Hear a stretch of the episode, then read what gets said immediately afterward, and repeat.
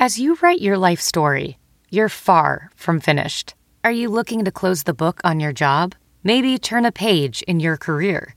Be continued at the Georgetown University School of Continuing Studies. Our professional master's degrees and certificates are designed to meet you where you are and take you where you want to go. At Georgetown SCS, the learning never stops, and neither do you. Write your next chapter.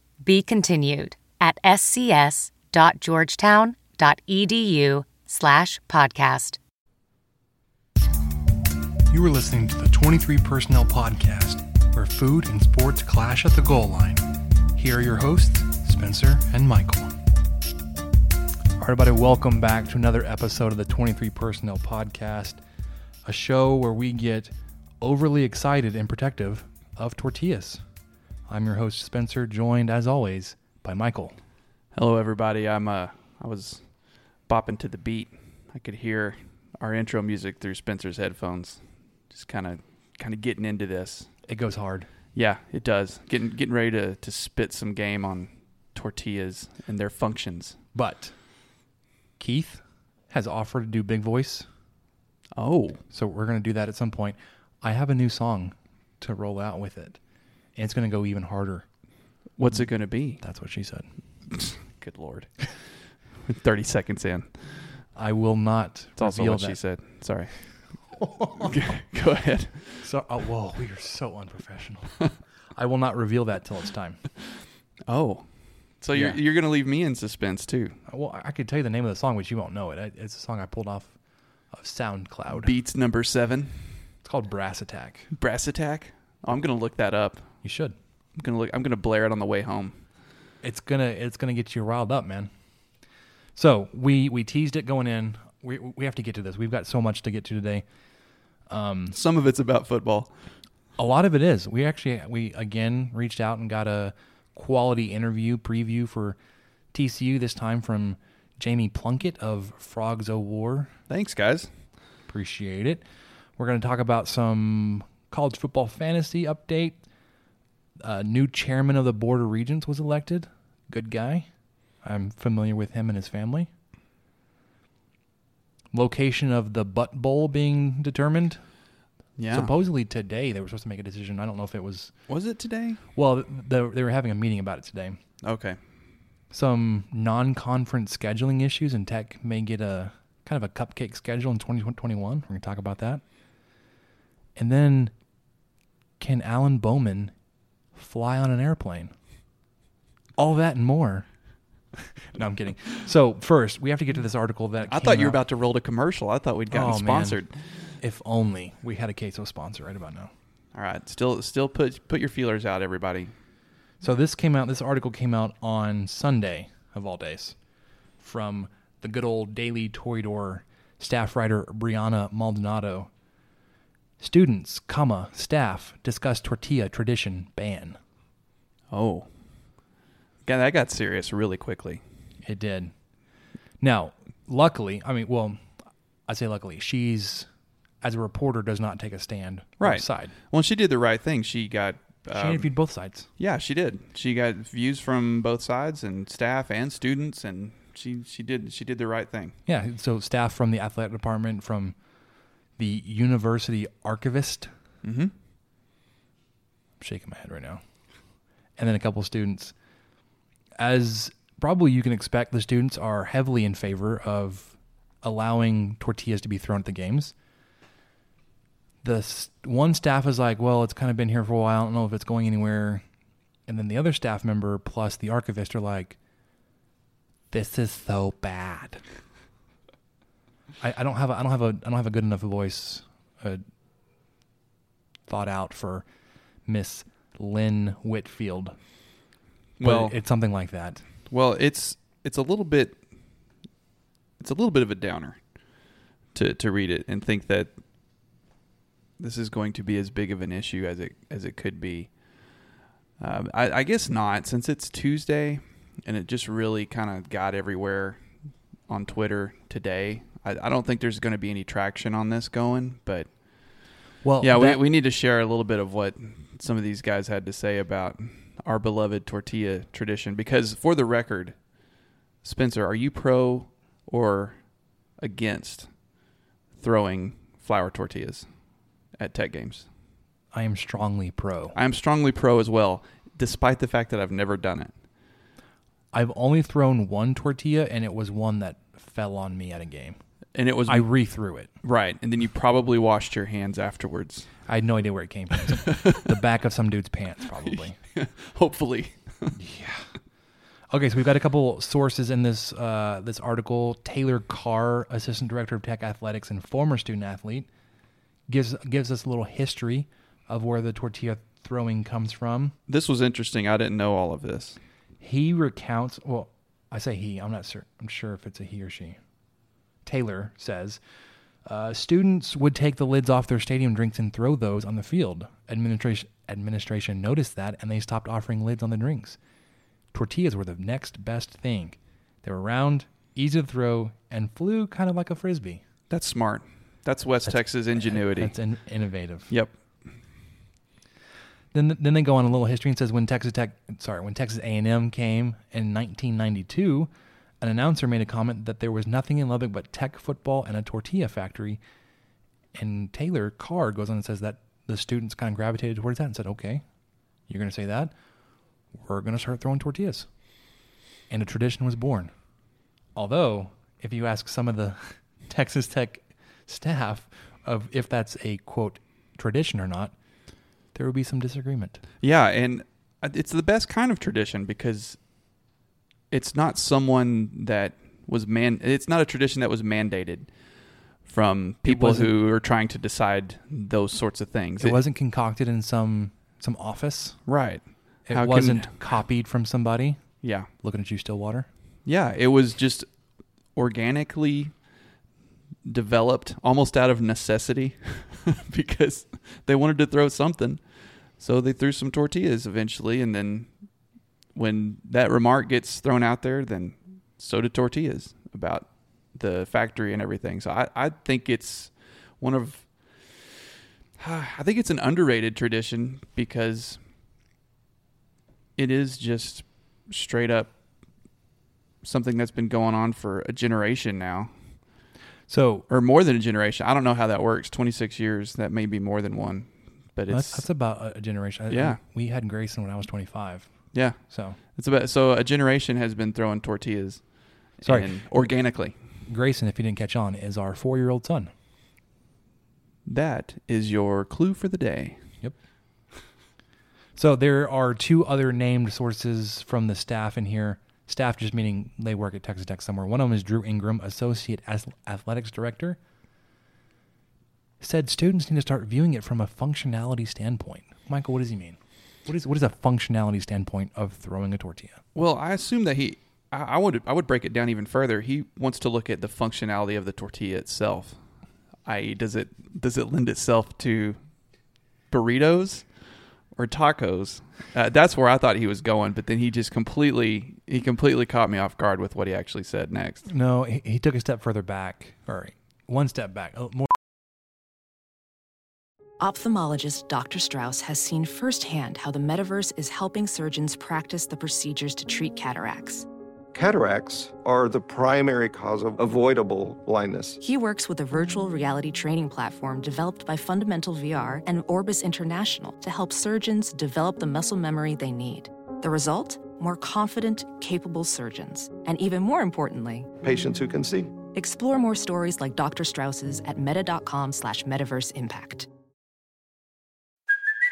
Hey, it's Kaley Cuoco for Priceline. Ready to go to your happy place for a happy price? Well, why didn't you say so? Just download the Priceline app right now and save up to 60% on hotels. So, whether it's Cousin Kevin's Kazoo concert in Kansas City, go Kevin, or Becky's Bachelorette Bash in Bermuda, you never have to miss a trip ever again. So, download the Priceline app today. Your savings are waiting. Go to your happy place for a happy price.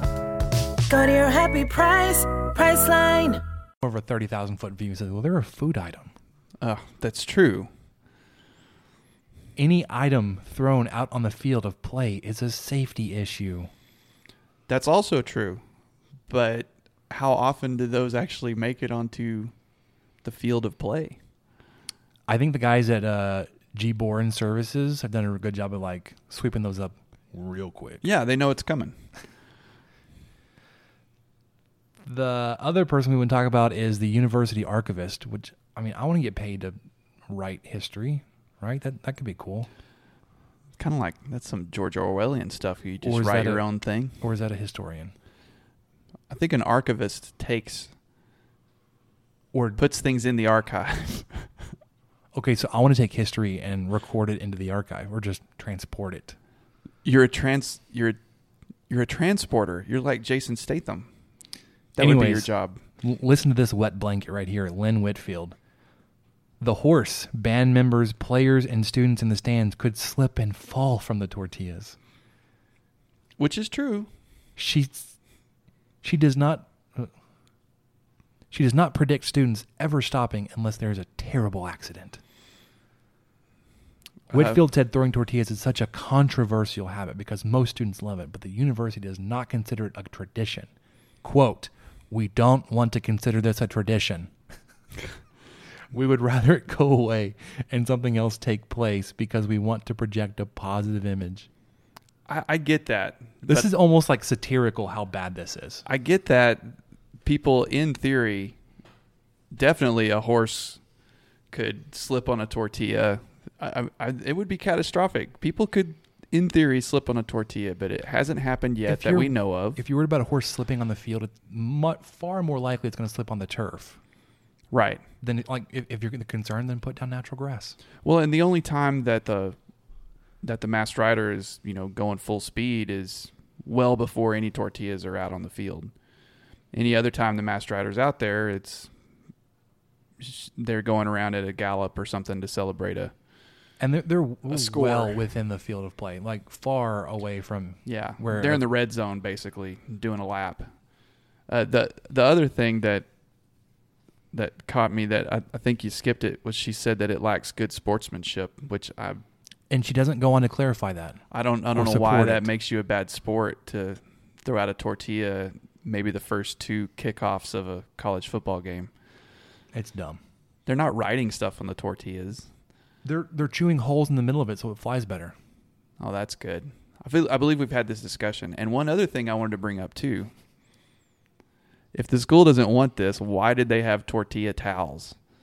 They yeah, the university that uh, athletic department they they had- Embraced it. Yeah, they had West for West Virginia, the first I don't know how many thousand students that got in the game received a tortilla towel, and they were waving them. I mean, they I wonder if they're trying to replace the tortillas, but I- you're not going to throw those towels. no, they're they're not going to go anywhere. no, but I don't think it's going to replace them. I think it's just kind of Which I think was A a, question, nod. a question we received. it was. Yeah, they were Oh, asking well. how how how how could you get a what's the best way to throw a towel? I think was was You the throw it question. in. yeah. So I, I it, it's mixed. It's mixed signals from the university to have someone who seems to have been given. I don't know if I don't know who the we is she's talking about, but we is She's speaking for somebody. She's speaking for somebody. her and Uh, the mouse in her pocket, maybe. yeah, to have to have that kind of carte blanche of no, this is this is what we as a university do not do not want. Um, come just you know ten days after this, that same university issued a tortilla towel. It doesn't make any sense. I just No. I, I saw the article. It's like we have to talk about this because it's ridiculous. Right. We also need to talk about fantasy from week six. Oh man. Okay. I've I made some roster moves. I don't know if you noticed or not. Oh, I certainly did. Uh, they sort of helped, but um, yeah, because you picked up a returner smartly. Yeah. put him on your lineup, and it almost paid off for you. Yeah, it, it was close. I, I played. We're we're not giving out scores yet. I've noticed. I played four four people from the state of West Virginia because they were playing Kansas. And as all of I y'all know, listening you. to this, Kansas kind of stifled them a little bit, and my boy Will Grier didn't have the best day. I think he had three interceptions, maybe four. That's that's ridiculous. But anyway, How come we couldn't intercept him? I know, I know. How does he? How can he? How can we get the game we got from Will Grier, and then Kansas gets this other one? I think we would have smoked him if he have played like that in Lubbock. So I was looking at your running back score, and I assumed that was return yards. No, that's all like his rushing. So he picked up a, running back, Alex Barnes from Kansas State, put up 117 points, and none of that was return yards. Right. Which gets what a point per yard, which is stupid. We need to change that. I say that every week. Well, I Alex think I had him. I think I had him for a while, but Well- this was his first week to. He played Baylor. Right, he played Baylor, so I put him in. He took advantage. 22 receiving Yeah. yards, not not bad. 250 rushing yards, ridiculous. Yep. And three rushing touchdowns.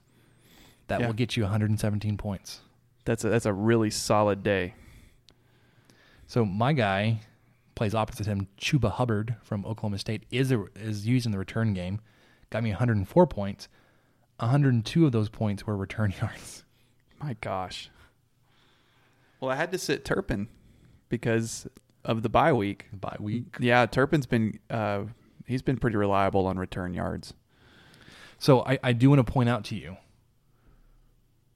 Had you played Marquise Brown Oh, I know. over Gary Jennings, I wrestled this. you would have beaten me. Yeah, I wrestled with this because I we have three wide receiver spots, and I, I put all three West Virginia wide receivers in there, Bad move.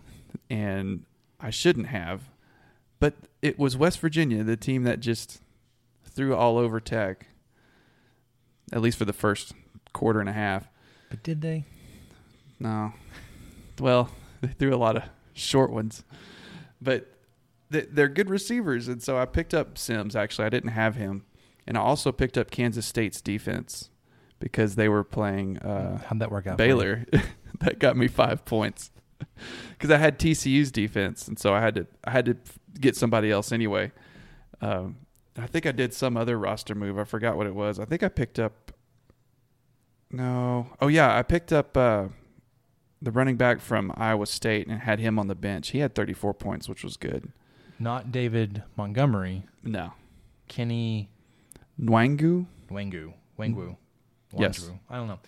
So, if you hadn't picked up on it, I beat Michael for did. the fourth time in six weeks. 414 to 356. It was close, or closer, I should say. Yeah. Had he played Marquise Brown, who scored him 64 points instead of Gary Jennings, who's picked up five, that would have given you 59 points. That would have put you, ooh, maybe not beating me, but it would have been close.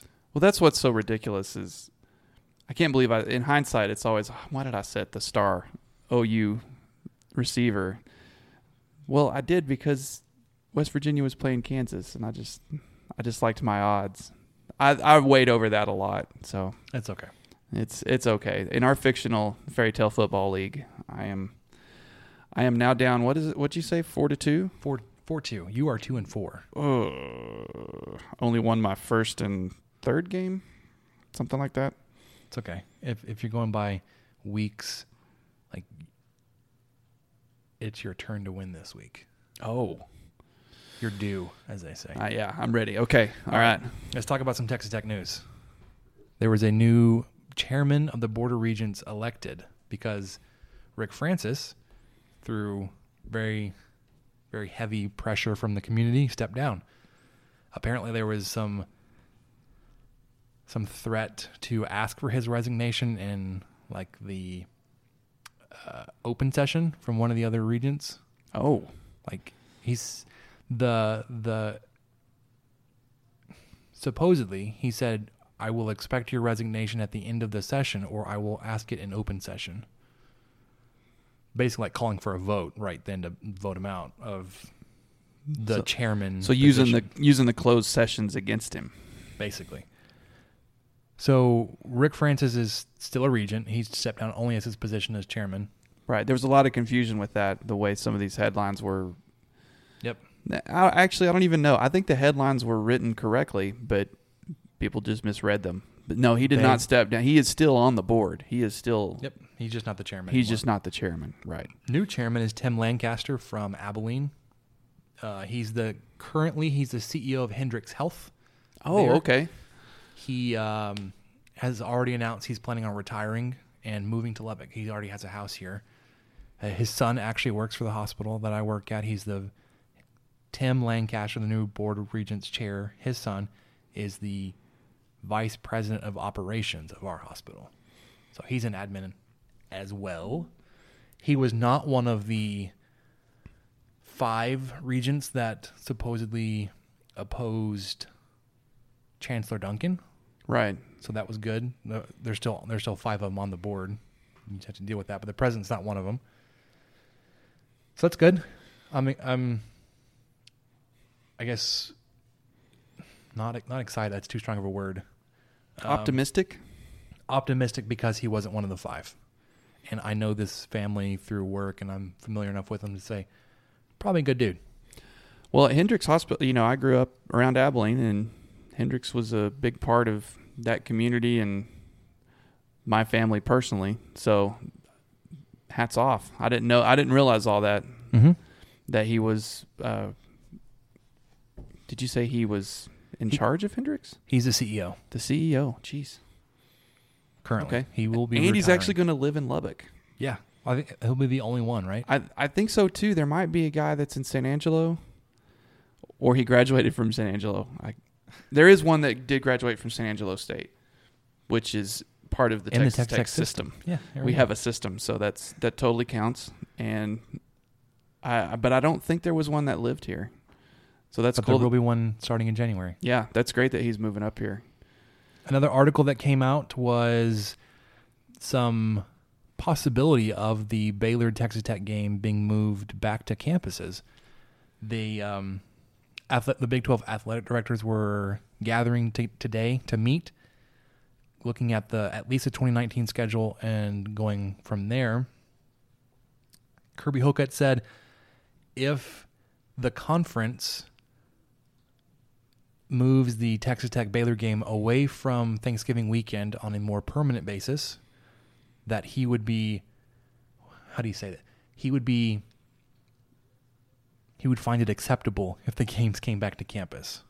Or I'm I'm probably butchering that. But he would be okay with moving the games back to campus as long as that game did not fall on Thanksgiving weekend. Before I read this article, I was blindly just yes, this needs to this needs to move back. This needs to be home and home. Baylor has a new stadium. Uh, I don't know why they wouldn't want people to be in it. So I, I was completely on board with it. But then Hocutt, who is smarter than me on most things regarding tech sports, did bring up the the, the caveat of well, we would you know we would consider that if it's not that weekend after Thanksgiving, because I remember several Baylor games after Thanksgiving in Lubbock as a student, not several, two or three, I guess, and they were sparse, sparsely attended. Well, in your best season ever, 2008, the last time it was played on campus, you hosted it here in Lubbock. You had a reported attendance of 35,000. I was at that game. I was too. Graham Harrell was playing with half of a hand. Well, he started the game with a full hand and then smashed it. He smashed it on a helmet, right? Yeah, in the game. Yeah. Crabtree rolled his ankle again. Yeah.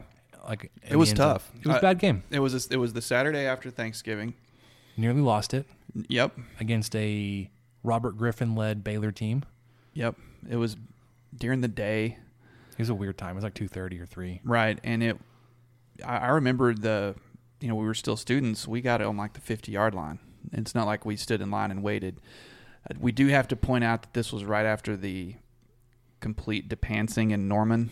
So I think, was. I think some like people, the following week. yeah. So th- that might have been partly involved, but But it's a 35,000. That stadium was half half full. yeah.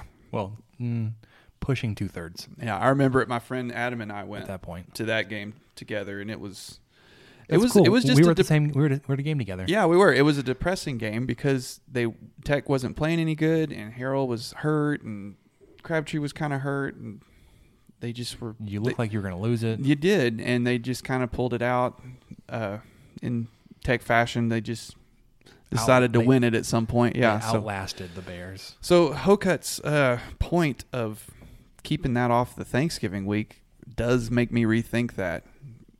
It, uh, you know, people complain about fan attendance and stuff now.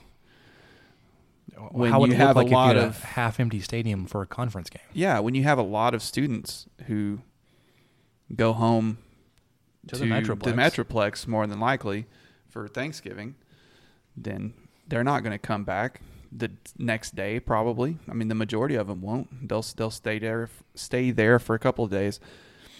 The one thing I don't like though is if if you move that game either like just permanently off of that weekend, you're either always playing a road game or you're always taking your bye week at the last week of the regular season Right, which we've done a lot. or the like the second week of the season. Yeah. So that's why I don't like it. Like for those reasons, I would say fine, leave it because I don't want to always be on the road that weekend. Like that just seems like you- you're giving up too much to bring that game to Lubbock every other year. And then I definitely don't want to be always off and sacrifice a mid-season bye like we have this week or this past week. Right, which has been a really good timing. It hasn't. We talked about that with TCU. Oh, good. Yeah, Jamie well, Plunkett. Unfortunately, it was probably good timing for TCU as well to Well, have a it- bye it- week. It's good for Tech. Good for Tech as well. Yeah. Speaking of schedules, though, we've got a couple. Another point. With all of this, it also came out that Texas Tech is having some issues scheduling a non-conference opponent for 2021. Back in December of 2015, the Big 12 Or insti- non a non power five. Or no yeah, way. yeah, yeah. So, in, dis- in tw 2015, the Big 12 conference instituted a new rule that teams are required to schedule one Power Five opponent every season. 2021, they don't have a Power Five team scheduled, but the non-conference schedule is basically set from 2022 through 2030. So if you were to try to schedule a home, like a, a non-conference Power Five, you're assuming that you're going to need at least a home and home series. But nobody's going to say, "Yeah, I'll come play you in 2021, and we'll, we'll we will return the game in 2031, 10 years later." so, to that point, Texas Tech got um, an exemption, an exception for that season to not have to play a Power Five team in non-conference.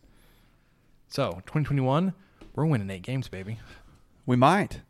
Uh, The the two the two they have scheduled are Lamar and Houston. Well, well, the same as this year, Lamar and Houston. Right. Well, it's at Houston that year, but Right. I wanted to know your thoughts on this. What if instead of a Power Five opponent, they scheduled a North Dakota State? nope. No, you want no part of it. I want no part of those power FCS teams. Give me like a Rice, New Mexico, New Mexico State, North Texas, SMU. North like that. Texas. I don't know if we. UTEP. Well, in three years when Littrell's been gone. yeah, he'll be gone by then. Oh, he'll be gone this year. He might. He he could possibly be. He will be Here. on our sideline coaching. There's a better anything. chance he'll be in Lubbock than Denton, Yeah. So for what that's worth. Yeah, I, I say just g- go grab you a, a group of five school. Don't even stoop to like, well, I say that I, I already threw out New Mexico and no New Mexico State. I think is independent currently. I didn't know that. You don't Just like Notre Dame. you don't have to go as low as a like a Georgia State or a South Alabama, I guess not. but What about Rhode Island? mm-mm. UConn no Colgate, Old Dominion. It's jump East, into that East buzzsaw. Tennessee State. No. No, I, I think Middle Tennessee State. How about that? I did. I will, or or uh, The and they are the Blue Raiders. or North Carolina A and T. I saw. I'm looking at the top twenty That's a- FCS teams. Why are you looking at FCS, man? I just said no FCS. No, no, no. That's that's that's cool. We we got it. Jacksonville State. They're four and one, ranked number seven right now. can y'all hear my Can y'all hear my click? Yes, we can. Yeah. Stop it. Crack myself up. Thought that was fun. All right, let's actually talk about some. Well, I, I'm sorry. Why don't, why don't you finish your? Oh, I just wanted to finish my thought that we'll get to we'll, we'll get to go back to the Leach days of four cupcakes and then Give me UMass, yeah, let's the Minutemen. Weber State. Hey, uh, it was a Tuberville game. Well, I don't think he scheduled it? it? but he played it. Yeah, it was. Ben McCroy had like four near touchdown, kick return touchdowns. Every time he like broke free, he was like, He's finally going to do it. He'd trip over nothing. He'd trip over the yard line, Tortilla. That's probably what it was. maybe. All right, sorry. We're we're getting we're getting off track and That's not by- that's not like us. No, not at all. So let's talk about Texas Tech football for this weekend. Making the trip to Fort Worth, kind of a short drive on the west side of the Metroplex. Thursday night, six thirty. Real short turnaround from the time you're hearing this to the game time. Get ready. Here it comes. Who's starting at quarterback, Michael? I got to ask you first. I, I, I still think I think it's going to be Duffey. I still think Duffey's going to start. It has to be. because I found this little tidbit. Well, it was, yeah. I'll I'll just go and take credit for it. Okay, go go right ahead. This tidbit that um, those that are recovering from a collapsed lung or pneumothorax are Oh wait, especially sensitive. pneumothorax. Yeah, We learned something. especially sensitive to pressure changes. Obviously, because that's a pressure change of like that's what caused the injury. So Alan Bowman may not be able to board an airplane. It's a short trip. There has been some conflicting research on how long he should be off the plane, but it's generally accepted. It should be off two two to three weeks post injury resolution. I would take that as his discharge date from the hospital, but even if it's the day it happened, he would be at what, 10, 11 days? Definitely not at least two weeks. Now he's only been out of the hospital a week. Right. And he, he, he obviously sustained it on a Saturday, Right. And then he was out on Wednesday afternoon, I believe. the following Wednesday. So he's only been out, well, he will be out a week tomorrow. Right, Today, so when- whenever you hear it. Yeah, by the time kickoff comes around, he have- will have only been out of the hospital eight days. The question was asked if he can't fly, will somebody drive him? I'd I'd do that. And Kingsbury said, "Yeah." but here's the thing: if he's not healthy enough to be with the team on an airplane, don't think it's really all that prudent for him to be back into that situation where he could be hit. The injury could re, re reoccur. End up staying a few extra days in Fort Worth. Nobody wants that. Well, I say that Fort Worth is kind of a cool town, Fort Worth's not bad. We've got the Treasury.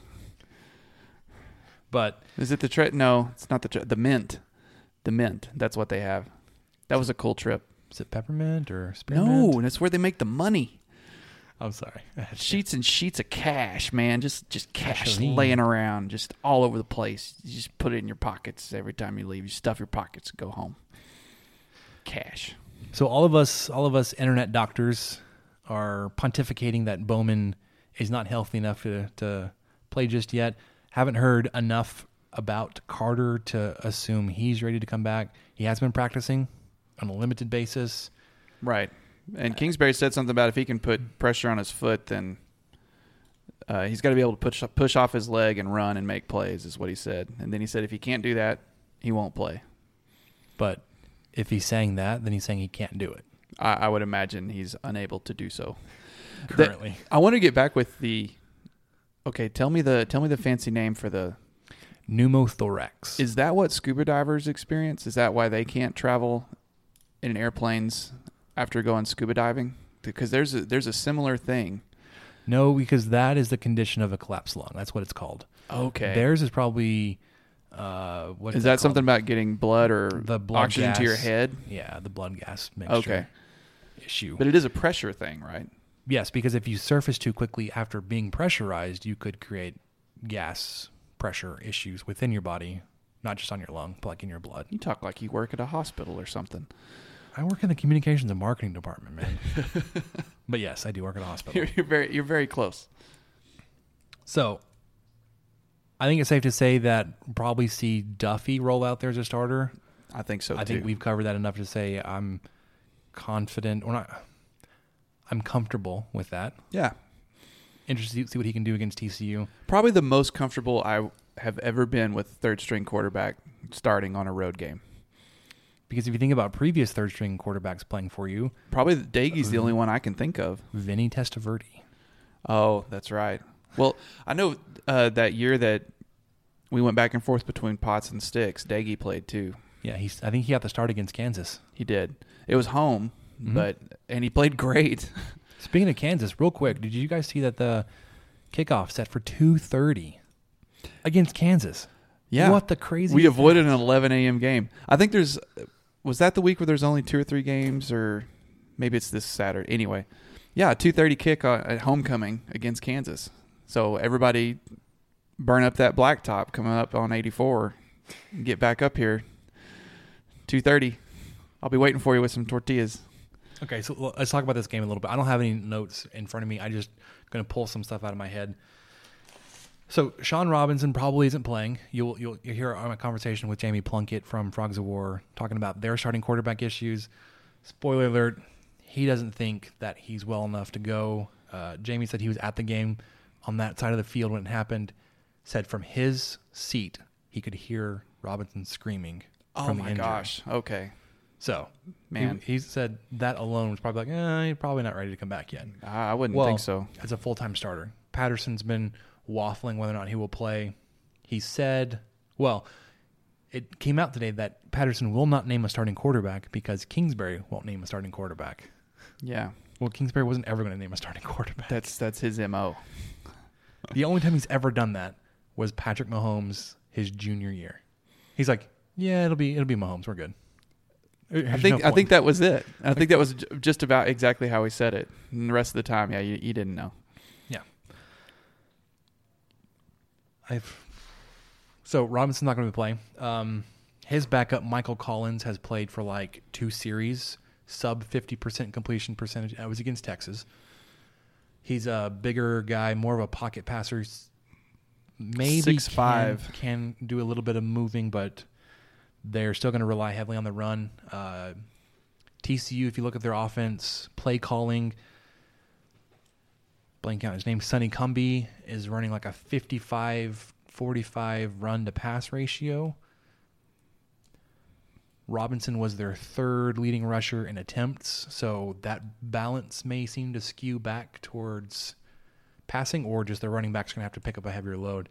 Darius Anderson, Sewo, Alana Lua. Yes, got it. Man, fist pump on that one. Um, KaVontae Turpin probably healthy to come back. Jalen Reagor, Tech legacy. You need to watch out for him. So I, I think the interesting things we need to talk about before we get to the TCU side of it, let's just jump right to the predictions and preview and all that kind of stuff. On my note sheet, I've got the line for this game has moved. I would say kind of drastically from it opening on Saturday, like or Sunday, three days ago. It is now, but depending on where you look, between seven and eight and a half for TCU, I just which looked. is down from like eleven and a half when it opened. I just looked on my score app as you were as you were pulling that out, and it's at seven. So TCU minus seven. People So- are putting some money on the Red Raiders. Spoiler alert: put me down for Texas Tech covering there. Even if they don't win, it's going to be a close game. I don't think TCU is going to beat you by touchdown. I agree with that. Over under set at 61 and a half. Where do you see this one going? Remember, backup quarterback for TCU, And third string quarterback for Texas Tech. I'm kind of showing my hand here. I'm going to take the under. hang on, what was it? 61 and a half? 61 and a half. So you don't think You're looking Oh, at like gosh. well, 30-27, that would be an under. which that seems like a lot of points in that game for this game. It does. If you're scoring 30 You could points, talk me in the under on that too. if you're scoring 30 points- points, you're probably winning this game. I don't think TCU can score 30 points against your defense. Knock on wood here. Your defense has not allowed a, a point in the second half to a Big 12 opponent yet. Oh, and I wanted to throw this out there too. TCU's last three fourth quarters, they have only scored three points, and those three points came last week against Iowa State. Sorry if you're hearing my dog bark. I knocked on the on the table and now she thinks that somebody's here. Dumb dog. There's company. No, the so I m- my theory is that their offense may kind of stall late. That seems Which to be a, plays a thing the- that they do plays into your defense that seems to to kind of really shut it down late. right. That I was trying to word that question for you to ask Sorry. and, and I couldn't figure out how to do it because I wanted to point out, okay, Tech has had trouble defensively allowing 24, 21, 28 points in the first quarter, and TCU's had trouble offensively, only like getting three points in the last three fourth quarters of their games. And th- that three points What came can- in the, the game winning field goal against uh, Iowa State. Yeah, that was kind of a big deal. But At yeah, the they of that game. they they went scoreless against Texas in the fourth, and uh, I'm blanking on their other. Oh, Ohio State. They went scoreless in that one too in the fourth. And the games were the, the games were really close up until then for those last two games, or the Texas and Ohio State game. But So I don't want to give too much of away of our interview with uh, Jamie Plunkett from Frogs of War, but well, I didn't give my, prediction in that party interview. I will go ahead and say I'm taking the Red Raiders to win this bad boy. you're taking them to win. I'm going to cover. I'm going to go under on the over under. It's going to be a defensive battle. The the matchup on on, ESPN the FEI index FEI yeah I was right is a 50.5 to 49.5 advantage to TCU. As close as a Pretty darn as you can get. Yeah. If you look at the S&P rankings for this the both teams, I think Texas Tech is 26th, TCU is 31st, so really close in that those rankings. TCU obviously is kind of buoyed by their well, I say that both teams are buoyed by one side of the of their team. Texas Tech's offense is like sixth, and their defense is like hundredth in S and P plus. Oh, TCU, however, defense is 18th, offense is in the 70s, I think. all right. So yeah, it could be kind of an ugly game.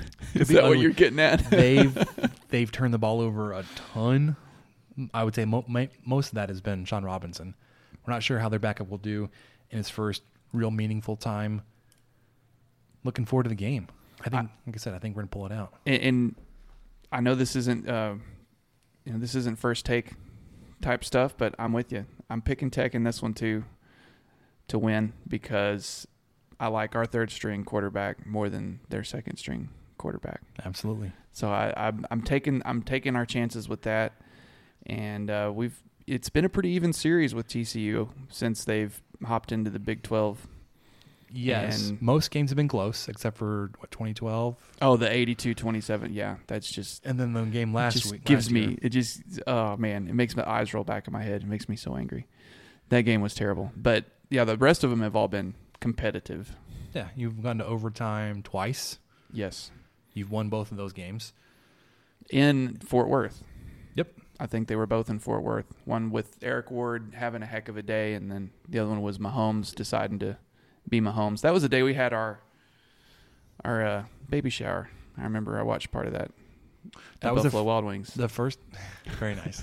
that was the first game I did the five, the post game five things post, oh okay and it was like nerve wracking to try to like keep stats and everything and like watch the game. And I was over at my my sister in law's house. Anyways, with that, let's get to the interview we had with Jamie Plunkett from Frogs of War. All right, everybody, we are joined by Jamie Plunkett, the managing editor for Frogs of War, the SB Nation site covering TCU athletics. Jamie, I want to thank you for joining us tonight. I'm glad to join you guys. Thanks for having me on. Yeah, so we, we we've been doing this with some of our other uh, in-game or I guess in-season football opponents leading up to the season, leading up to the game, where we do uh, an interview and a preview of the game. I think with both teams really, but for for TCU since we're going to be talking about them this week, one of the biggest questions is who's going to start at quarterback. We've heard. Um, I guess it was today, or one of the I guess DFW media members said that Gary Patterson's not going to name a starting starting quarterback because Kingsbury's not going to name a starting quarterback. So, who do you think we're going to see trot out there to start uh, on Thursday night? You know, I uh, I, I love Gary Patterson's games gamesmanship. He always uh, is unwilling to give up even the slightest edge to the opponent. So I applaud him for being stubborn in that way. Um, but it does make it a little complex as to who is actually going to be starting behind center for the Frogs. I would really honestly be surprised if it was Shawn Robinson. Uh, you know, witnessing that injury live against um, Iowa State uh, and just you know hearing, being able to hear his scream from where I was, uh, it, it sounded like a really bad injury. I know that he probably will play. He's gotten a lot better quickly, which is really good for Frog fans to hear. But I, I think that TCU fans and Tech fans alike should be expecting uh, a significant amount of Michael Collins on Thursday night. Um, just because you know at this point in the season with the frogs three and two and the, and the season kind of on the edge do you really want to push a guy who isn't 100% uh, when you have a redshirt sophomore michael collins who really pushed for the starting job throughout fall camp and, and was pretty close to winning the job himself you know so I, I think it's mostly michael collins i think he gets the start but i wouldn't be wouldn't be surprised if we do see uh, some Shawn Robinson in spots on, on Thursday. Yeah, so that definitely makes sense and I, I don't know again for who who would start for Texas Tech. I think we're hearing that you know Bowman may not be even able to fly with the team, and not that that that's that long of a drive. Mm-hmm. Um, so it just makes that a little bit more interesting that both teams uh, are already kind of looking at starting not the ideal quarterback, but tell us a little bit about how the offense maybe changes uh, with Collins behind center as opposed to Robinson. You know, I, I think the biggest uh, the biggest thing with Robinson is his mobility and his size. I mean, he's a big kid. He's 6'2", uh, 235 pounds, and he can run. He's got like four five speed, and so his dual threat ability is really what set him apart from Collins in fall camp. Uh, that's not to say that Collins isn't mobile, because he is a pretty decent runner himself, and I think he surprised a lot of folks with his ability to run in fall camp. Uh, and I think that's part of the reason the competition was so close. Um, but he definitely isn't as mobile as Robinson. He does have a really good arm, uh, an incredibly strong arm. Uh, one of the guys on the team a couple weeks ago actually compared Collins' arm to Trevone Boykin's, uh, who always had his arm underestimated when he was at TCU. Uh, and and Collins has a, an incredible arm. He's accurate on the deep ball. Uh, so I don't I don't see the offense having to change too much. Um, realistically, you would probably see less designed runs for Collins than you would for Robinson. Uh, probably fewer zone reads and real, just more true, true running plays to Sewo Olonilua and Darius Anderson. Uh, but as far as the offensive balance, run to pass, you wouldn't probably see too much of a difference with either of them uh, taking snaps. So is is Collins a little bit better at protecting the ball than, than Robinson? I think that was one of the biggest concerns that everybody, I guess, would have with, with Robinson is that he has a tendency to throw some interceptions, uh, fumble the ball. Uh, when you look at the game against Texas Tech last year, I think he fumbled it multiple times and mm-hmm. you know mm-hmm. was able to recover all but one of them. Uh, is Collins a little bit better with with ball security? You know, we're not sure at this point. He hasn't really seen meaningful snaps yet. He played for a series against Texas a couple weeks ago when Robinson got banged up for a moment. Um, and but we really haven't seen Collins throw too much uh, in a meaningful moment yet. So that's still kind of an un- unanswerable question. Uh, hopefully, because Robinson's turnovers have been incredibly costly for TCU this year. You look at the third quarters against Ohio State and Texas; those interceptions and those fumbles really turned the game against TCU and, and arguably cost them a five and zero oh record at this point. Um, so hopefully he is, uh, because you, you know some of the mistakes Robinson has made have been pretty pretty bad to this point.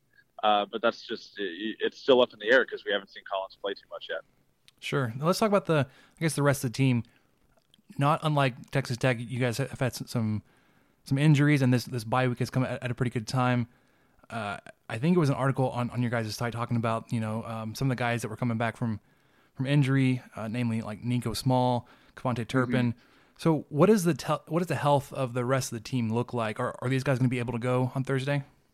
Yeah, you're absolutely right that the bye week came at, at a good time for the Frogs. Nico will probably be playing. Turpin definitely will play. He took a huge hit against Iowa State that probably should have been a targeting call uh, that was overturned, actually, uh, much to the chagrin of TCU fans in the stadium. Uh, but he, you know, he had a couple stitches that he needed from the hit, but other than that, uh, he should be good to go. The big question mark is Cordell Iwuagwu, the starting left guard. Uh, the offense he he came out after I think the second series against Texas, and the offensive line just does not look the same without him. Uh, so uh, if he's able to go, uh, I think that impacts TCU's offense in a positive way. If he's not, then the question is really how is the offensive line going to hold up without him for a third straight week? Sure. So yeah. let's uh, let's talk about some of these guys that um, Texas Tech fans may not be familiar with, but you think uh, they should be aware of going into the game? Is there somebody that we don't know about that could potentially have a big game for the Frogs? Well, uh, uh, the name that everybody's starting to learn is Jalen Reagor. Uh, he had an incredible he had an incredible freshman year last year. He's off to a great start again this year. Uh, so he's obviously a huge huge threat at wide receiver. Uh, you know, I think some of the names that uh, people don't quite know yet are on the defensive side of the ball. Know, you look at Garrett Wallow at starting linebacker as you know a, a really young guy. Um, this kid has all the makings of the next kind of great TCU linebacker to follow in that lineage that TCU's put together uh, in the 4-2-5. He's incredibly fast. He plays 100% all of the time. Uh, realistically, the biggest thing that he needs to do at this point is check his emotions. He's a big hitter. He's great in coverage, and he's fast as hell. So, you know, Garrett Wallow, number 30 at the linebacker spot, is a guy to keep your head on, uh, keep your eye on, especially against that really, really diverse and, and talented Texas Tech offense. Um, and then offensively, uh, you know, I, I realistically most of most of these guys on offense are a known commodity at this point. You've got Reagor, you've got Turpin, you've got two senior receivers in Jalen Austin and Jerrison Stewart. You've got Sewo and Darius Anderson, uh, who are both pretty well known at this point. Um, and, and you know, it's a veteran squad on the offensive side of the ball, outside of some spots on offensive line and quarterback. So Garrett Wallow. Uh, along the defensive line, you've obviously got Ben Banogu, who people know, but um, a guy who's been stepping up a lot this year in the absence of Ross Blacklock is Corey Bethley, another defensive tackle who actually leads the team in sacks right now through uh, through five games.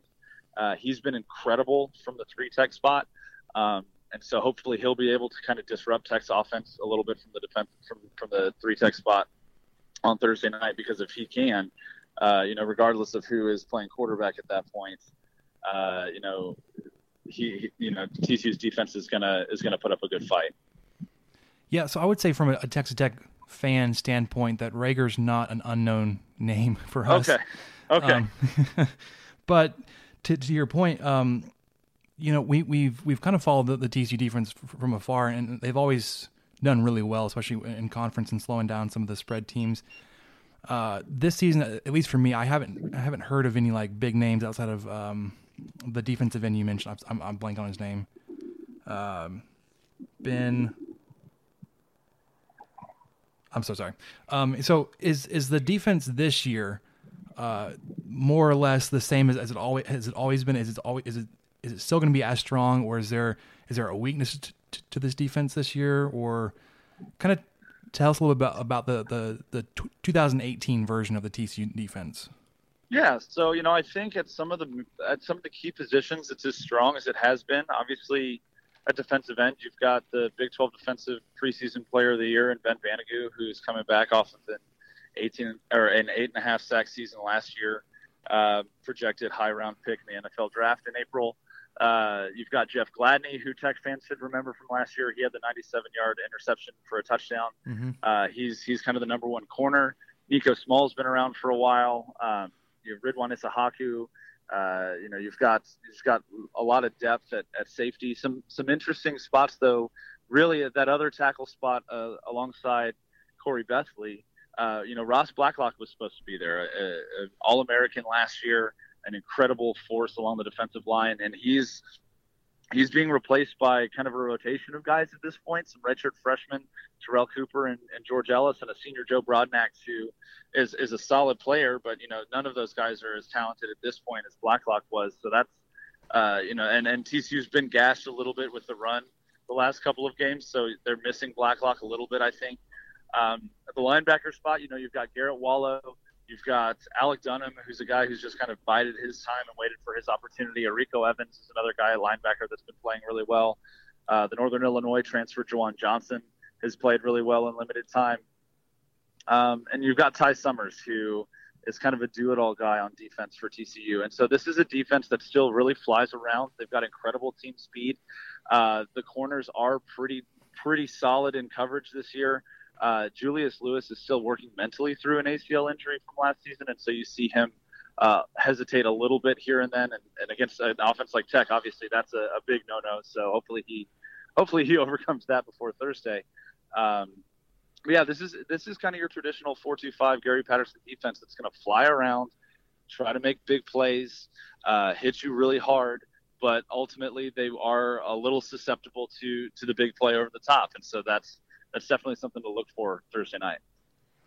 Okay, so let's, let's go ahead and talk about that game. Um, The line is, is it's been interesting to watch. It's it's been moving around a little bit. I think right now, currently, it's depending where you look, it's between minus seven to minus eight and a half for TCU. Uh, I saw an over under today. It was 61 and a half. Where do you see this game going? And and go ahead and, and give us your prediction for the game.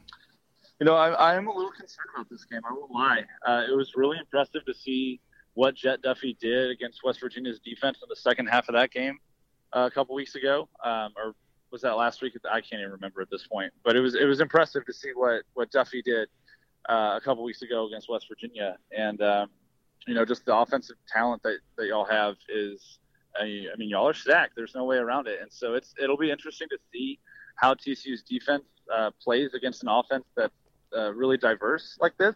Uh, I, I, compare y'all as far as team speed on offense to to Ohio State. Uh, they had some just lightning fast wide receivers and obviously a really solid mobile quarterback. Uh, and so if, if, Duffey is if Duffey is the guy on Thursday night, I, I you know I think they're going to give TCU some problems. Uh, offensively, it's all about rhythm for TCU. They've been off the last couple of weeks. Uh, Texas really gave them problems. Iowa State really gave them problems. I'm not sure that Texas defense is as good as, as either of those two defenses. Um, so hopefully TCU's offense can score more points than they have in the last couple of weeks. I was really surprised, honestly, though, to see that TCU was favored in this game. Um, both teams coming in at three and two, having some some solid wins, but have, have shown real weaknesses and susceptibility to to big plays at times. Uh, you know, I was I was shocked that the line was where it was. Um, I don't know that TCU covers. I do think the Frogs end up winning this game, but I think it's kind of a, a shootout, really close down to the wire game. Maybe takes a, a, like a Jonathan Song field goal to win it in in the last moments of the fourth quarter for for the Horned Frogs. Yeah, these games. I mean, outside of probably last year and then in uh, was it 2014 have been really entertaining games. Been back and forth, uh, down to the wire type games. I I would agree with you that it's going to be a, a, close game. I don't know if it'll be seven or eight, eight and a half points. Uh, the, no, definitely not. One of the one of the predictions I saw was more like a two or three point game, and I think that's more in line. Mm-hmm. Um, Sixty-one kind of feels like a lot of points for this game. It really does. So I, I you know, if I was going to pick it, I would say um, Tech covers, and I would take the under on that one. I don't really. It would for me. It really comes down to, on how the starting quarterback for Texas Tech is able to, to take take care of the ball and not turn it over, and then if the defense for Texas Tech is able to to keep uh, whoever it is, you know, uh, starting for for the Frogs, you know, off balance and force some turnover that they haven't done the past few weeks.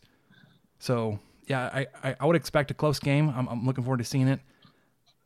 I, we did have one question. Um, this is I guess going back to, to our roots as as, as any, if we're if we're anything, we're we're, we're a food podcast first. so we had a question come in, and I've got some thoughts on this, but I want to ask you first: Is there a better hamburger joint close to TCU than Rodeo Goat? Yeah, I saw this in your email, and I've been thinking about it for a while now. Uh, there are so many good burgers to be had in Fort Worth. Uh, and Rodeo Goat is definitely up there. It's one of my favorite burgers personally. Um, you know, I think the average TCU fan would would hang their hat uh, on Dutch's, and as Dutch's is the home of the Frogs War podcast, I guess I should promote them a little bit. Uh, Dutch's has one heck of a burger. I, I, would I would recommend the Texana from there. It's an avocado and ranch burger uh, that is phenomenal. Um, you know, there I mean there are a couple other really really solid burger places. Kincaid's being one. Uh, you know, it's it's more of a chain, but Jake's is a pretty good burger too. Um, but yeah, I mean, you can't, you definitely can't go wrong with rodeo goat. So if that's where you're headed, uh, you know, I'm not, I'm not going to change your mind off of off of rodeo goat. That's for sure. So I've never been to rodeo goat, but I have been to Kincaid's, and it was fantastic. My my stepdad used to live out there in, in that area. Oh, nice. And then when uh, when he and my mom got married, he would take us back. He was like, "You guys have to try this place," and it like legit changed my world. Dude, it's such a good burger, and it's like that little kind of dinky, dirty hole in the wall place. It's got that really nice vibe when you walk in. You're mm-hmm. like, oh yeah, this grill's been used a million times, and they've probably cleaned it once, and it's just the burger's going to be that perfect, perfectly cooked, delicious, delicious burger. Yeah, it was fantastic. All right, Jamie, th- thanks for joining us tonight. Uh, go ahead and, and give everybody where they can find you on Twitter and maybe read some of your work. For sure. So yeah, obviously frogsowar.com. That's frogsowar.com is where uh, myself and Melissa Triebwasser are the co-managing ed- editors. Uh, I am at Frog Preacher on Twitter, and our Twitter handle is at Frogs O War, and you can follow me all of those places and all the great writing that our that our staff does. All right, again, everybody, thanks for joining us, uh, Jamie. Appreciate. Look forward to the game this this week. This week, almost said this weekend. It's just a bad habit. game being on a Thursday. Um, good luck, and, and I hope everybody stays healthy for the game. Absolutely. Uh, looking forward to Thursday night. Yes, sir. All right, we want to thank Jamie for joining us on the 23 Personnel podcast.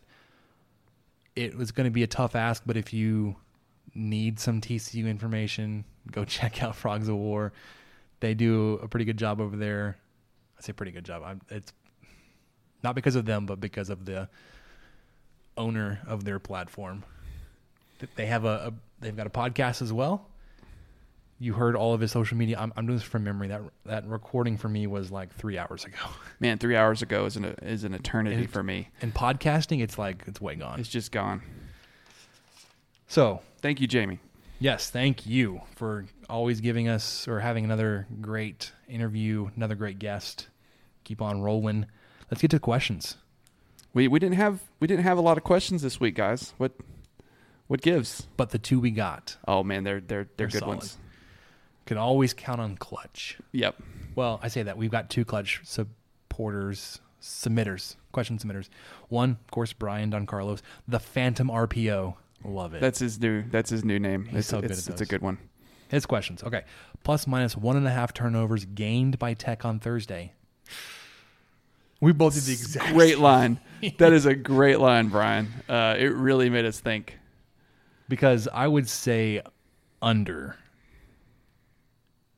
Except if Robinson was playing, I, I might take the over on that one. But like, I would say under two because I think we're going to have some on offense. well, it, it's not. He's not talking about margin. He just has gained. Well, Does that change your mind? oh, oh, it does. Oh, it does change. yeah. He, he doesn't say. He doesn't say margin. Okay, so our defense will get Either one or, or, two, more than one or more than one. Less Well, than one and a zero. half or more than one and a half. we know how bets work. Y'all don't. Y'all don't write us in. We know how they work. Oh, okay, nah, that does change things a little bit. I say over then. If if if that's all it is, I thought it was like end of game margin. The team as a whole would end up with plus or minus one and a half. Yeah, that's that's not. But that's if not it's just the it. defense, yeah, I would say I would say plus because by God we're owed some from last year. they had seven fumbles. And and it recovered one. Seven. We recovered one, Yeah. So and then didn't score. and it was from that quarterback. Of course he won't He's- play. Well, But still. he, he may play. He just He- may not start. He might know. almost play. I love for him to come in to and either fumble Patterson. or throw an interception. And like, nope, you're not ready yet, and come Just back out. yeah, just get our mythical bet. Uh, I, I I would I'm going to say over then. I'm going to say over. think- if it's the defense is if the I'm going to say that the defense will recover two or more turnovers. Give me one. All right, all right. Well, we'll I'm just not going zero. I'm just going one. All right, we're going to settle up after this recording, and I will get fifty dollars cash, Cashola. cash money. All right, question number two from Brian. This is a good one. It- It's got me thinking. What season has the best food slash desserts? Just makes me smile to think of this question. Well, okay, here I- I'm going to split it up. I'm going to say summer. When you think of like summer, I think of like Grilling. cooking out and grilling Yeah, grilling and smoking. and barbecue smoking. Yep. So I'm gonna say summer for best food, best desserts. Also, you th- you may think like cobblers and stuff, but I'm gonna go like fall for like just all the yummy Man, stuff. we are not disagreeing at all today. I I think. Okay, yeah. The only reason that I even thought twice about it not being fall for both was because of grilling in the summer. That was the only thing that held me back because fall has It's got the fair. My favorite holiday too, Thanksgiving. And all the Thanksgiving foods you get. And not just the Thanksgiving foods you get, but the expectation that you're supposed to eat all of them and that it's okay. You're supposed to overeat. yeah, you you go to someone's house and they have nine pies, and you're well. I gotta try all. got to of them. try all of them. I got guess a little sliver of each one. You know, you've got to try them all. Uh, I Th- love pumpkin this pie. one pumpkin pie is different from that one. I gotta try both of them. I know I love pumpkin pie. I know people that's kind of a polarizing pie. People usually either love it or hate it. And my wife happens to it. hate it. so mom makes that for me every year. and then uh pumpkin I mean uh pecan pie. We've you and I I know you and I go we we disagree on pecan pie, but pecan pie is just kind of good anytime, but it's definitely brought out around Thanksgiving. I think the only thing that rivals fall for desserts would be winter because of Christmas. Because there's so many delicious Christmas candies and barks and uh, That's when like, like the chocolate covered pretzels come out. and the Yeah. like the fudges. and- chocolate covered everything shows up on Christmas. That's that's not a bad that's not a bad look either. Fruit cakes. I'm, I'm kidding. I don't know. I don't hate them like people like most people do, but and I'm not considering like Halloween as fall because like when you think about Halloween foods, it's it's either like pumpkin or it's candy. right. The only thing caramel apple. That might be like a Halloween Pass. food. He, not a fan of the caramel apple. You're right about the fair, though. You're totally right because the fair, especially this year, was during the fall, so that is a fall food. hmm get turkey legs, all the fried things, All the fried things you can get. State Fair's still going. masterpiece nachos. Masterpiece nachos, four dollars. So okay, I, I have to ask you this though. This may make or break the podcast. Like you may not be welcome back, depending how you answer this question. What's your stance on candy corn? I really enjoy it. and I had some today. Get out. what are No. you? What mess are you had talking? I, I had three I had three little handfuls of it today at work. A coworker of mine, Handfuls? well, not hand, you know what I mean, like a That's disgusting. like in your palm, like it's a palm, a palm full. it's sugar and Seven-ish. cornstarch. Yeah, it's great. It's Have you ever had Starburst candy corn? Even better. well, that's Starburst then. Well, I'm talking about, yeah, like- it is. Original candy corn. Yeah, I even like the pumpkins. Oh my gosh, The pumpkins are good too. Have you had the candy corn with a little chocolate tip? you're gonna make me sick. I think they have a candy corn. Uh, what was it? What do they make it? Baja? No, Dadgummit. What do they make it? Bahama Bucks. Frozen. They've got a Shaved ice. Yeah, Good. I, Man, I was, it took me a while. It's not even worth going back, but I'm there now. I think they make a candy corn shaved ice that I'm probably going to have to try. And they they suggested you have it with chocolate cream.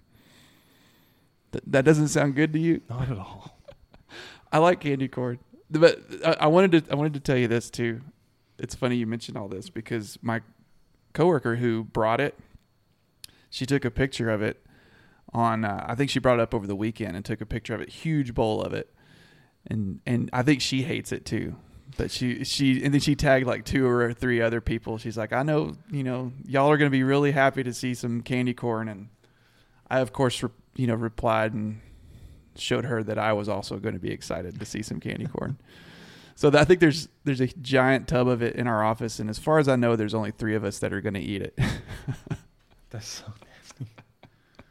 Okay, I didn't I didn't know that was going to make or break the podcast. I didn't know where you were going. Um, I'm like on the verge of kicking you out of my house.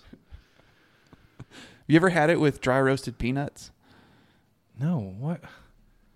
It's so why would delicious. you- why would you destroy dry roasted peanuts with that? it it enhances them. Obviously, I'm going to disagree because I don't think it enhances anything. You just do half and half, like But your half dry gag roasted reflex. peanuts, half candy corn. Maybe throw some M and M's in there if you're feeling crazy. That's a that's a delightful mix. What are you looking up over there? Sorry, I was I was going to Red Raider Red Meats. Oh, to see what they're do they have a They special have a this week? Halloween meat sale going on, and I wish we were I wish we were sponsored, Is but it, is it candy corn burgers? no, that's disgusting. That that would be terrible. they just I, I don't know what like it's a great deal. I just look at the jalapeno cheddar sausage like oh, that just sounds really good. Four four ninety nine for a package. That seems like a pr- I don't know what a package is. Is it a pound? I don't know. It just says per package. It's not. That's not bad. I think 350 is kind of the going rate? USDA aged prime brisket, three ninety nine a pound. I don't know if- Aged. I don't know if that's uh, if that's trimmed or not. And That's that's pretty good. it's like like like we're reading the the ads, like the weekend uh, newspaper ads. No, that's pretty good because the brisket I just bought at uh, Costco was a 16 pound brisket, and it was right about that same price. And it was not an aged brisket, but it was prime because that's I what they sell at Costco. are uh, pr- are aged. No, I didn't know that. Okay, Really, I, I need to know who to get in touch with so we can like, dude, you guys need to sponsor us because we're giving you so much free advertising right now. sure. with our hundreds of listeners. You know what else? We you, I just thought of another possible queso sponsor, Leal's. I nearly gagged on their salsa, so no thanks. What? It's disgusting. It's water with onion in it. It's red water with onion. Well, that sponsor went out the window. we should have brought this up off air. My fault. So does so does so does Brach's or whoever makes candy corn. We should have tested this before. Where's our focus group? We didn't set that up this week. Okay. All right, before we go too, too far off the rails, we don't have an update for Cord Cutter's Corner. Wait, wait, we do. Wait, this just in. finger. I do have an update. I told him before we started that I didn't. They fixed my sprinkler system. Oh, finally. Uh, one of the sprinkler heads still doesn't work, but That's I think it's fixed. just stopped up, and I'm not sure how to deal with that. But uh, there's that, and then I got to have a conversation on Twitter this just this evening with someone who was looking into cord cutting options. Very nice. Who writes for? Uh, I think she writes for Guns Up Nation. We follow each other on Twitter, and uh, she was looking into Hulu Live, and I recommended it. So I felt We- like I'm a I'm a you know I know what I'm talking about. She didn't ask me; she just asked her followers. And you're like, I got you, boo. Oh, I got you. I'll tell you. I'll tell you what to do. We we It's made our stuff. our first step towards cord cutting. We purchased a new TV. I don't know if you noticed when you walked in. I did not. Probably because you haven't seen our old TV. It's now in our bedroom, which has been great, but it's kept us up way too late. Oh man, yeah. So we got a we got a 4K 55 inch Roku TV. Oh, that's cool. I remember when those first came out a few years ago. So we've got it like ready to go Not the for 4Ks, the streaming services. Man, that's got great. Netflix, Hulu, Amazon Prime, YouTube, all, like all that and more. So it's it's ready to go once we get subscription signed up. That kind of well, I mean, we've got Netflix and Hulu already, so we're, we're getting close. You're getting there. Well, may, it may be this upcoming spring once we get our we get off the discount from Suddenlink because they're like, oh, you've been with us for a year. Screw you guys. Yeah, here's twenty. Here, you know, pay us twenty more bucks for being a loyal customer Yep. per month. All right, we've got one update for Going Yard, and it's not a good one. We've got some rain this past week, Michael. I've noticed. and I don't. I've never had this problem before. In any other house I lived in, other wood fences, I can't open my gate. Because yours is a brand new wood fence. It's so dumb. Like That's all it is. Same thing happened to me last year. so, I tried to take the trash out last night. It was like wouldn't budge, welded shut. If you could weld wood, it, the I kicked that bad boy open, and then Now immediately regret. I was like, shoot. because now when I try to close it, not only does the latch hit the middle support beam coming from the, the latch side, Yep. the bottom support beam like overlaps the gate by like an like a full inch. I was like, where did all that movement come from once the gate swung open? So the my back gate, newsflash, isn't securely closed. Oh, nobody, everybody within earshot of HQ South. But if Come- anybody else has opened Come get their, this new 55 inch Roku TV. No, you can come get the box because that's on the back patio. because I tried to take it out. Also, when I, I, I got the, the fence open to take it out to the trash, legit standing water all the way across the alley. It's like, well, that's dumb. I'm not. And both lids were closed on the dumpster. And it's literally are right across the alley f- from our gate, oh man. but they were closed. It's like So you couldn't even toss it. I couldn't toss it. Okay. I've got I've got two tips for you. So I don't know if I have to wait for it to dry out. It's supposed to be raining like the next week. that when we first moved into our house two years ago, I had the same exact issue, and the first time it rained, it did dry out and it it was okay. The second time it, it rained, it was probably about like this, and it it froze up so solid in the back. I was I I was scared to open it. I was I didn't Well, know you- what was going to happen. And so it's because my house was still under warranty then. I mean, everything was under warranty. Yeah. So I I, had them come out and they shaved like a quarter inch off of my gate just so I could open it. And I and fired it off an looks email to the kind of silly. team. Yeah, it looks kind of silly now, or you know, the majority of the year when it's dry because there's a pretty good gap there. But at least now, like just before I came over, I took out the trash and I had no trouble opening. it's like you're rubbing it in my gate. face. I've got a I've got a massive bag of trash and a 55 inch TV box on my back patio, back patio because I can't take the trash out. My okay, my second tip was throw some throw some old flip flops on the back porch. Just always leave them out there. Use I- I've I've got shoes out there, use that for the. but you like can, you I would have You can ford, you can fjord the ford or fjord, the Ford. It would have been Ford. the the alleyway river and just get across there and So toss, this toss I- that lid open. This right here is what I'm learning right now. New fences absorb way more water than you think. Way much more. Yeah, it it Way was terrible. That was excellent. yeah, Way much more. way much more, y'all. And because it's supposed to be raining and we're, we're, we're supposed to be going out of town this weekend, I don't know if I just need to like lash it closed with some bungee or, or if it's closed enough, it's just going to hold it until it's finally. I remember I kind of had it that shrink issue back too. down or do I need to take like a sawzall out there and just chop it down myself? Because I did fire off uh, an email to the, the warranty team because our house should still be under warranty. Yeah, it's a 2210 warranty. I just don't know if the fence is covered in that because it wasn't a Betenbough product. It was uh, whoever their vendor was for fences, Texas Fence Company. Right, but if you had an issue with your sprinkler system, they would cover that. I'd imagine. I, I I think it's just kind of the same thing. We we shall see. We'll see th- their response. It really just needs to get shaved down just a little bit Yeah. because it, it was starting to to stick on the middle, and it was like I've already got like I basically chipped it out with the actual latch, so I had to slam it. It would just chip. I some- did. I had a brick. I had a brick that held mine closed because our back gate is right by our bedroom window, so you could hear it. Boom, you know, the wind clank, clank, clank. It would it would hammer it. So, uh, you know, after that for a while, and it was overhanging at least half an inch, maybe more. I just had to have somebody come out and shave that off for me because I didn't have the I'm, stuff I'm gonna to have do to take it. you outside to show it. Yeah. Oh man. Once we I hit feel stop, for we're, you. we're gonna walk outside. I feel for you. It's frustrating. All right. With that, I think we're going to go ahead and call it. For Michael, I'm Spencer. Thanks for listening to another episode of the 23 Personnel Podcast. Catch us Friday morning for the post game reaction. Man, it's gonna be right in your face.